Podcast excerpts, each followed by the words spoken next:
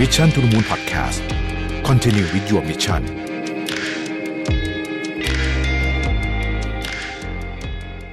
สวัสดีครับยินดีต้อนรับเข้าสู่ Mission to the Moon Podcast ซีรีส์พิเศษ SME Wins Beside Your Win โดย episode นี้นะครับได้รับการสนับสนุนจาก d t a c Business ครับ ใน episode ที่แล้วนะครับเราได้พูดถึงเรื่องของภัยคุกคามจากภายนอกองค์กรนะครับ เช่นเรื่องของ Cyber Attack นะฮะ แล้วก็ได้พูดถึงเรื่องการป้องกันภัยต่างๆนะครับ ซึ่งจริงๆเราก็พูดกันมาหลาย EP ละนะประเด็นนี้นะครับ ใน EP นี้เนี่ยเราก็เลยจะมาพูดกันถึงเรื่องของความน่าเชื่อถือบ้างนะครับ ใช่ครับเราจะคุยถึงเรื่องของแบรนด์ trust นั่นเองนะฮะความน่าเชื่อถือหรือว่าความรู้สึกของลูกค้าที่มีต่อธุรกิจเราเนี่ยสำคัญมากจริงๆนะฮะลองนึกภาพดูเวลาเราจะซื้ออะไรสักอย่างหนึ่งบางทีเราอาจจะไม่ได้รู้เรื่องเกี่ยวกับสินค้านั้นมากนะฮะหรือบางทีเราอาจจะยังไม่ได้บางคนอาจจะยังไม่เห็นสินค้านั้นด้วยซ้ำเนี่ย แต่เราเลือก ที่จะซื้อสินค้าหรือบริการนี้เพราะแบรนด์นะฮะการตลาดสมัยใหม่นี่ยยิ่งสำคัญเลย เพราะว่าการซื้อสินค้าหรือ service ต่างๆ บนบนโลกปัจจุบันเนี่ยนะฮะมันเกิดขึ้นบนออนไลน์เยอะ มันไม่ใช่ต้องไม่ใช่เฉพาะซื้อสินค้านะมันเริ่มตั้งแต่การรีวิวสินค้าหาข้อมูลอะไรต่างๆ พวกเนี้ยเกิดขึ้นบนออนไลน์เยอะ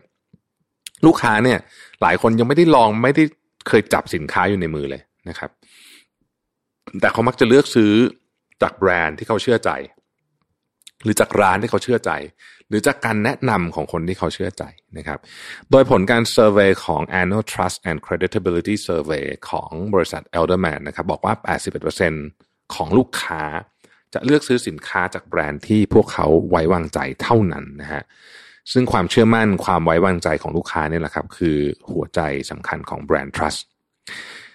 ทีนี้ผมจะขยายความเรื่องแบรนด์ trust นิดหนึ่งนะฮะ มันเหมือนเป็นคล้ายๆ กับมาตรวัดความเชื่อมั่นครับ ที่จะวัดว่าลูกค้าเนี่ยมีความเชื่อมั่นในธุรกิจของคุณมากน้อยเพียงใด ซึ่งความเชื่อมั่นนั้นก็จะสะท้อนให้เห็นว่า การสร้างธุรกิจของคุณเนี่ยทำตามคำมั่นสัญญาที่เคยโฆษณาไว้ที่เคยบอกไว้หรือเปล่านะครับ หรือว่ายึดมั่นใน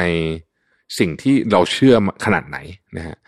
ดยเฉพาะในอย่างยิ่งในปัจจุบันเนี้ยลูกค้าทุกคนสามารถตรวจสอบได้หมดเลยนะครับ ว่า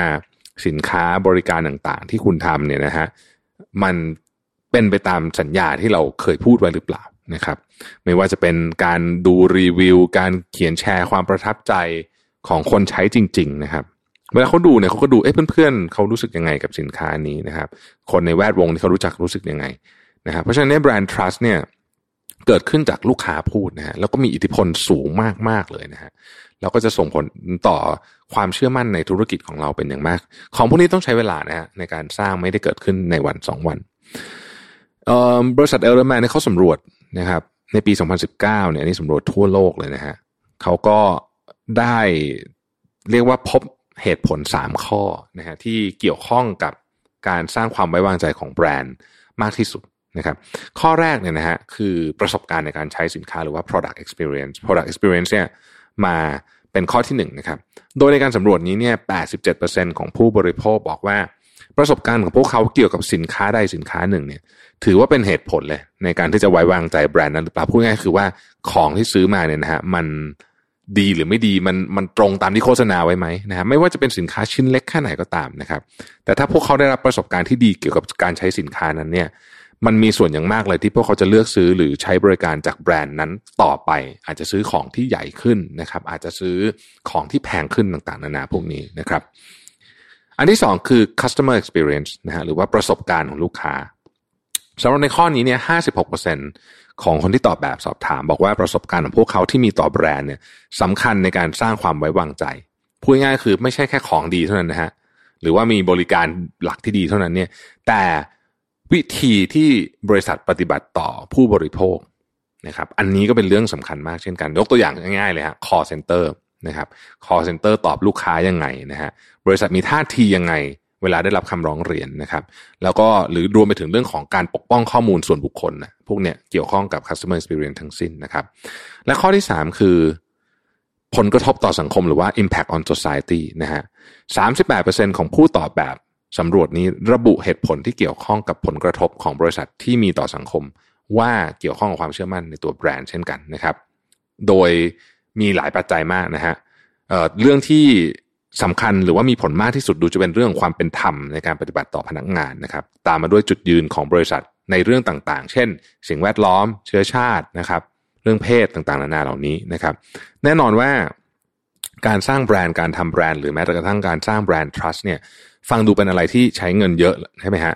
แล้วก็เอออาจจะใช้เวลานาน แต่จริง ๆ แล้วเนี่ยมีความสำคัญเป็นอย่างมาก แล้วสำหรับธุรกิจ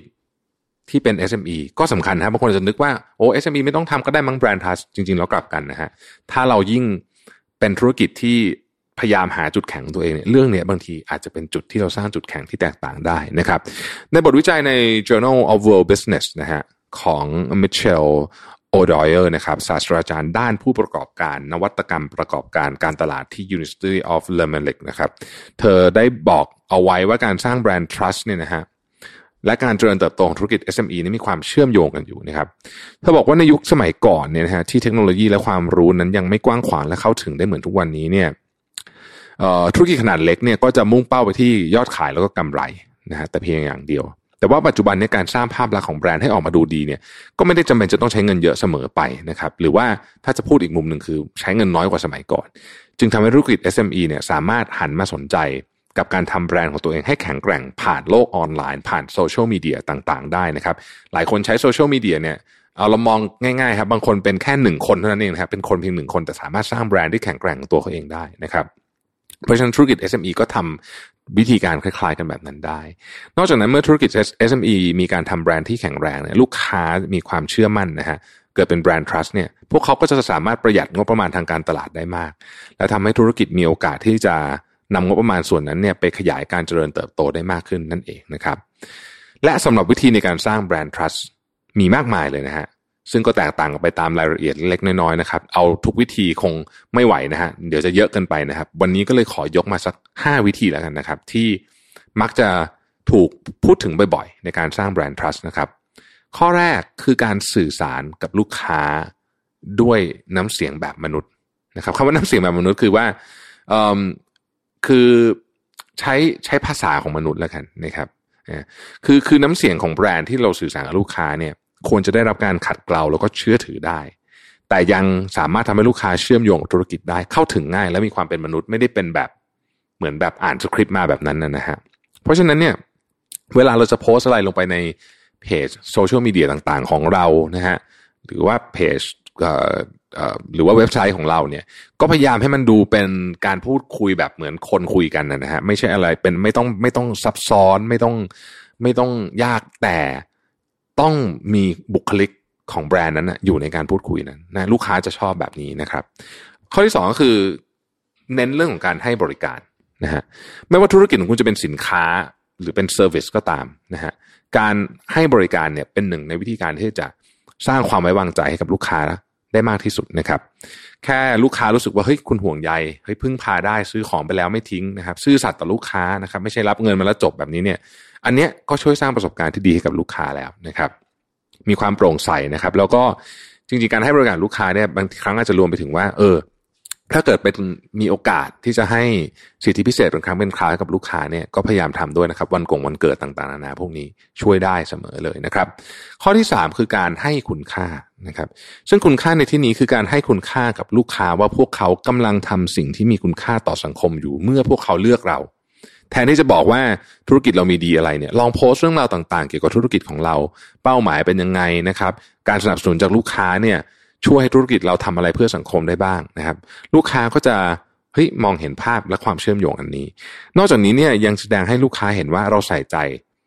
ให้พวกเขาเนี่ยเป็นส่วนหนึ่งนะฮะในการที่จะที่จะช่วยเรื่องนี้ด้วยนะครับ และอย่าลืมนะครับว่าการให้คุณค่ากับความเป็นส่วนตัวของเขาผ่านเรื่องของพวก Data Privacy อะไรพวกนี้ต่างๆนาเนี่ยก็เป็นเรื่องที่สำคัญมากเช่นกัน นอกจากนั้นเนี่ยมันก็เป็นเรื่องของข้อกฎหมายด้วยนะครับ ข้อที่ 4 คือ สื่อจิตวิญญาณของผู้นำนะฮะการบอกเล่าเรื่องราวของผู้นำบริษัทอย่างพวก CEO Founder นะครับและเรื่องราวความเป็นมาของสินค้าและบริการภายใต้แบรนด์นั้นเนี่ยก็เป็นอีกวิธีหนึ่งนะฮะที่ได้ผลมากๆนะครับแล้วก็เป็นความสร้างความไว้วางใจให้กับลูกค้าด้วยนะครับลองเล่าความเป็นมาไอเดียต่างๆ ไม่ว่าจะเป็นกระบวนการในการออกแบบสินค้า ความล้มเหลวนะฮะลองดูว่าเราสามารถที่จะสร้างอารมณ์ร่วมให้กับลูกค้าได้หรือเปล่า ถ้าเกิดทำได้เนี่ยการสื่อจิตวิญญาณของ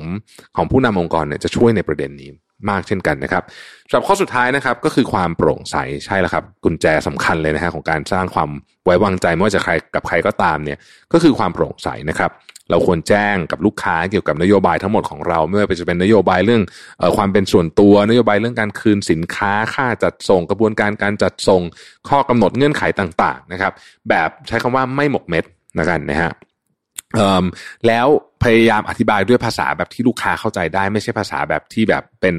ภาษาอะไรที่มันซับซ้อนนะครับทำให้ลูกค้าเข้าใจกระบวนการการทำงานของเราแบบง่าย ๆ ได้นะฮะคือวิธีการอธิบายเรื่องที่ซับซ้อนเนี่ย ถ้าเราทำดีมันจะไม่ซับซ้อนนะฮะคือคนเก่งเนี่ยจะอธิบายเรื่องยากๆให้ง่ายได้นะครับ